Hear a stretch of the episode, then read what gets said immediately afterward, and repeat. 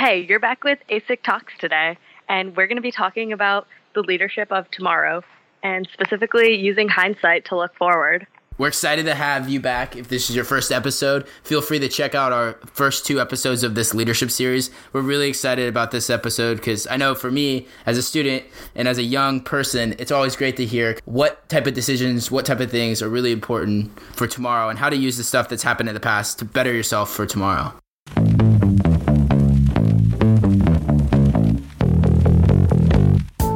This is ASIC Talks a podcast to explore ideas and curiosities in areas such as investing, entrepreneurship, and professional development.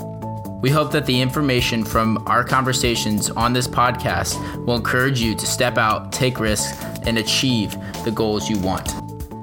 There are going to be some moments when you you lose. Um, and I think the the greatest way for me personally to deal with that is having perspective. So not, one, nothing lasts forever.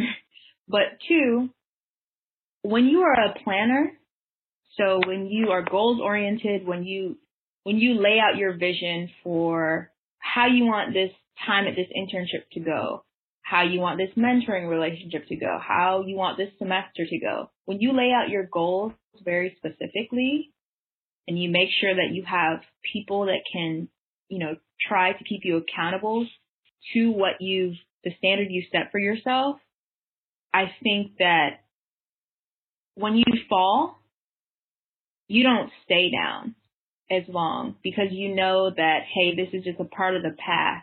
And because I have planned and I have, you know, set a great foundation for success, this, this isn't like going to be a long moment of failure. This is just an incident that's going to help me grow. And I think that's the perspective you need to have is, hey, if things don't shake out how I thought they would, what can I learn from this? One, so this doesn't happen again. Um, but also two, you know, mistakes are the best teachers. And you don't want to keep making the same mistakes, but, you know, it sounds kind of crazy, but make new mistakes. Make new mistakes, uh, cause you'll learn so much from, okay, this didn't work out. I tried this new program at the job, but they didn't like it. Okay. Well, we'll, we won't do this again, but there were some good things from that I can apply to this next project I have. I love what Dana has to say about that. Uh, failure really is the best part of success. That's where you have the opportunity to learn the most. Uh, I always tell myself when I'm failing and trying new things that I failed at more things than most people even have the courage to try. I agree. So here's Elizabeth talking more about how to accept your losses and move on. When you lose, like, call it a loss. And don't try to sell yourself on, um, one of my managers the other day called it confirmation bias. Like, um, I worked really hard and I did all these things, and if this one thing had happened, it would have been fine. Um, just call it a loss and look in the mirror and acknowledge that for whatever reason, this didn't happen but then figure out whatever that reason is and put a plan in place so that that reason isn't a reason you lose in the future. You're going to lose again. But if you can eliminate the reasons, at least you can not make the same mistakes. And I think that helps, in my experience, it helps you have the mental capacity to get back up and try again. Because I'm going to fail. But if I'm failing at new things, I'm learning and then I'll be better again. If I'm failing at the same thing over and over again, um, either I'm just really horrible at that and I should stop doing it, or I'm not learning anything in the process and that starts to become my own fault. And so then it starts it, like that helps me because it's something that I can bring back in and be like, okay, I'm something I'm supposed to learn something in this that I'm not. What what is it and how do I try to go get that so that I don't keep screwing up? That's great advice. When you lose, just call it a loss and continue on. But don't forget the mistakes you made so you don't make them again. Our next speaker is going to be talking more about how to handle being a winner. Here's Ed Baker. I think first of all you have to understand who you are, and and in my case, you got to you know put your ego in check. Uh, I don't have to tell people that I'm funny. I better tell a joke. So it's how you approach it. But I don't have all the answers. I'm not the smartest guy in the room, but I'll outwork you. I'll do my damnedest to try and outthink you. Um, but it's got to be all for the good. It can't be all for the me. So I think um, too many people are too egomaniacal. I think um, there are way too many people that are narcissistic. Uh, but you have to understand that that's part of the mix of what society brings us and how you want to align yourself. I think is a big part of understanding that everyone should look at themselves as a winner until such point that there's really a good reason to feel that over time they're a loser. But I don't buy loser mentality. I don't hang with losers. I don't want to hear losers sing the blues. Okay, and and I'll head in a different direction if I see that coming my way. There's little good to be gained from that. I feel sorry for them. It's not a good way to lead your life and live your life and end your life. You know, woe is me doesn't work. Like Ed said, no blues. I agree. Don't waste time complaining. As a leader, you should always be able to find the good in most things that happen to you and how you can take advantage of that. Those are the opportunities that other people pass up because they think it's too challenging. That's great advice from our speakers about how to handle being a winner, but also how to handle losses and use those in a positive way down the road. But I'm still really curious about what if you don't feel like you're supposed to be in the role you're in, or maybe you don't have the confidence to be a leader. How do you how do you handle that intimidation and how do you handle faking it? Yeah, I feel like a lot of people struggle with this. I personally definitely felt like this when I started my current internship. Um, everybody was a lot older than me, more experience put together. I just felt like I didn't belong there. So let's hear from Ryan about this problem, about how to fake it till you make it. I think, you know, if you don't walk around in almost every situation with some sense of that, then you're probably screwing something up. You're probably doing something wrong. There has got to be some level, healthy level of fear or apprehension that maybe I'm missing something or could I be doing more or you know, am I really putting forth the best effort effort possible? Uh, and so, yeah, that's happened. I think in any any job I've ever had, that certainly happened to me. When I was, you know, a, a technology consultant as a you know snot nosed twenty two year old kid right out of college, having to go into a, a a, a, client site and instruct these people who've been doing their job longer than I've been alive. Here's how you're going to do it better uh, I absolutely had to go in with the sense that I, I don't know what I'm talking about. I am an imposter.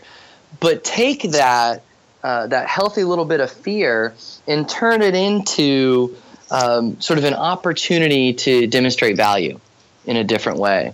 And so what I had to do was, uh, particularly in that situation, sort of flip it around and get them to really trust me uh, and engage in um, the establishment of meaningful relationships. So they trusted me not because I was coming in and telling them how to do their job better, but just because I really wanted to learn from them. I wanted to understand how they actually did their job and, and, and what made them great at their job and what were the things they struggled with their job so that then I could explain to them how uh, my solution that my company was bringing could come alongside and supplement and complement what they were already doing, not replace them.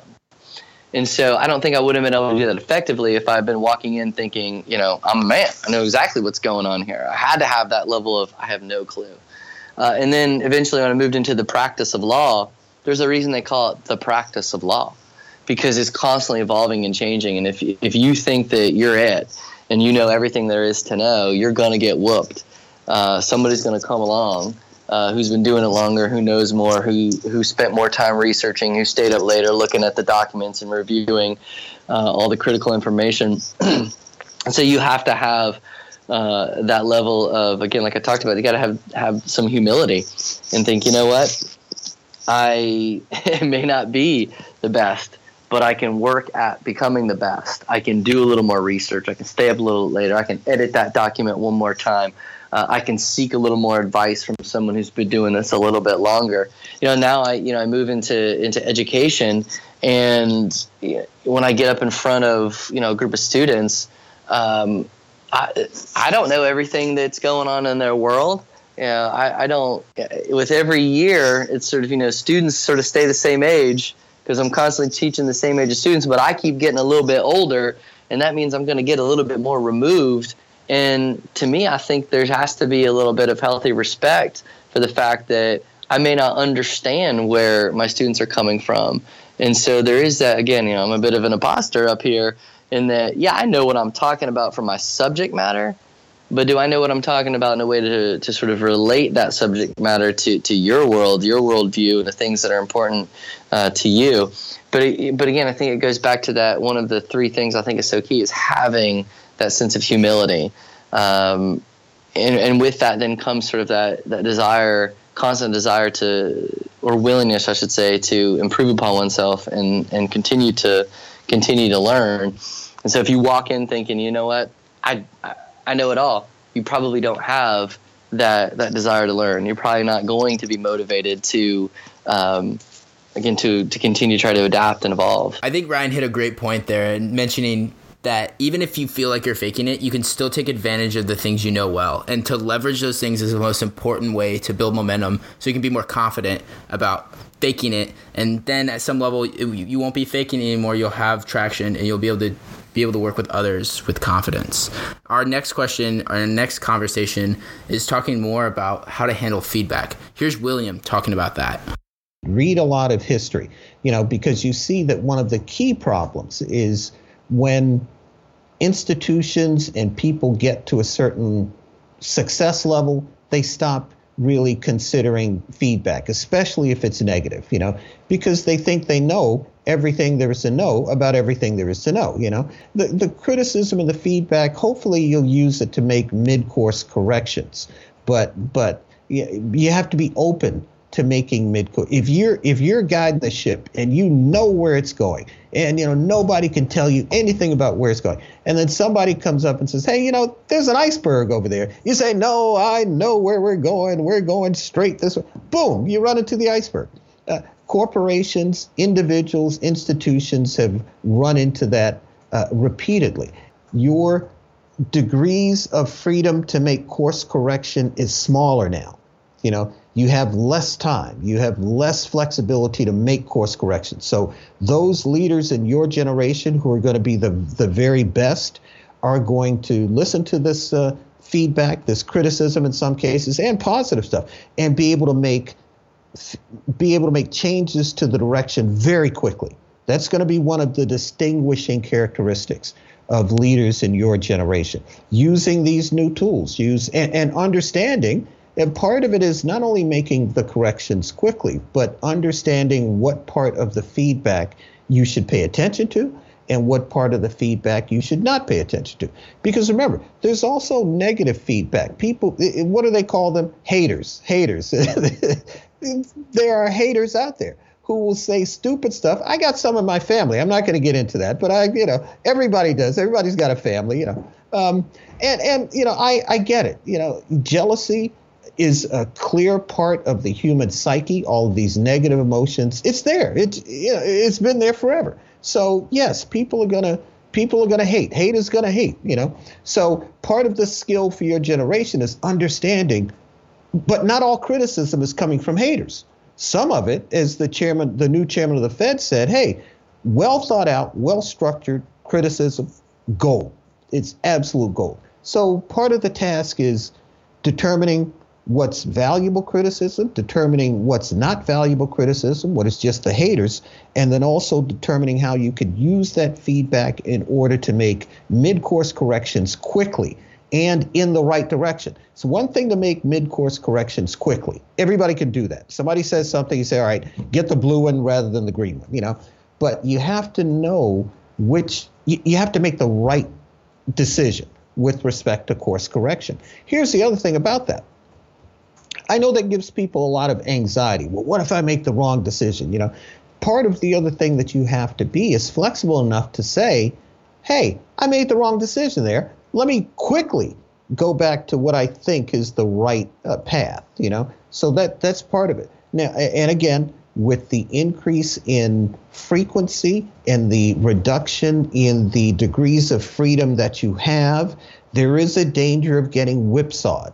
So you make a change this way, you say, no, that was the wrong way. Then you make a quick change the other way, you say, no, that was the wrong way. You make a change.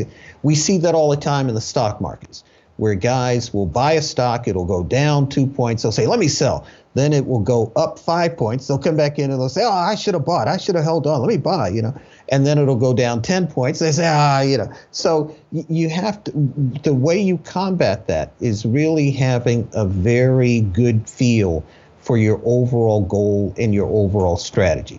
You know, that's one of the ways to, to combat uh, uh, uh, this whipsaw effect with some flexibility to make mid course corrections quickly, but with a solid understanding of who you are, what your goals are, and what you're trying to accomplish. Yeah, it's really interesting how he talks about being an effective leader. Um, doesn't always mean you're playing for the right team or supporting the right causes. I think that's interesting and important to look out for. I also really like how he mentioned being confident in yourself and not listening to um, the haters. And he brings up how they can be in your family. And one thing it really made me think about is sometimes when you are an entrepreneurial or coming up with new ideas, um, things that haven't been done before, like uncharted waters, your parents, as loving as supporting as they are usually, might be, um, you know, your biggest opposition because you are sacrificing job security, and that's something your parents probably want for you, unless you're really lucky and your parents were entrepreneurs too. Yeah, that's a great point that he made in terms of handling the haters. I think the craziest and most difficult part about doing what you want is it's not what everyone else around you wants for you. So it's very hard for you to go kind of against the people that are closest to you and the people that you really look up to and do something they don't necessarily approve of. But I think it's a great point to also recognize that that's part of this point of ste- stepping out and really having confidence to be who you want to be and do what you want to do. So here's our next speaker talking more about how to handle feedback from other employees or just people in your life. Um, yeah, sometimes it's hard to hear, but I, I really I, I think that to be in a healthy environment, we have to be very candid, and and we have to have a culture that accepts people being candid with each other. Because there's nothing worse than not being able to express concerns, constructive criticism, and all of that, and just sort of burying it below the surface. So, you know, I've certainly had my share of candid feedback and I appreciate it. I, you know, or I come to appreciate it. I think it's one of those things that's just critical to have a successful organization. Awesome. Another great episode. We're really excited about our last episode of this leadership series, which will be coming out next. It's on hypotheticals or just questions that are relative to young professionals and students right now. We're really excited to share this insight with our speakers, with you all, and just overall, really excited how this whole series has turned out so far. We really hope you guys have enjoyed it as well. Yeah, thank you so much for being here with us today. You can find more details about either of us or any of our guests on the show details. You can find our podcast on Apple Podcasts, SoundCloud, Stitcher, or TuneIn. And if you haven't subscribed yet, you definitely should.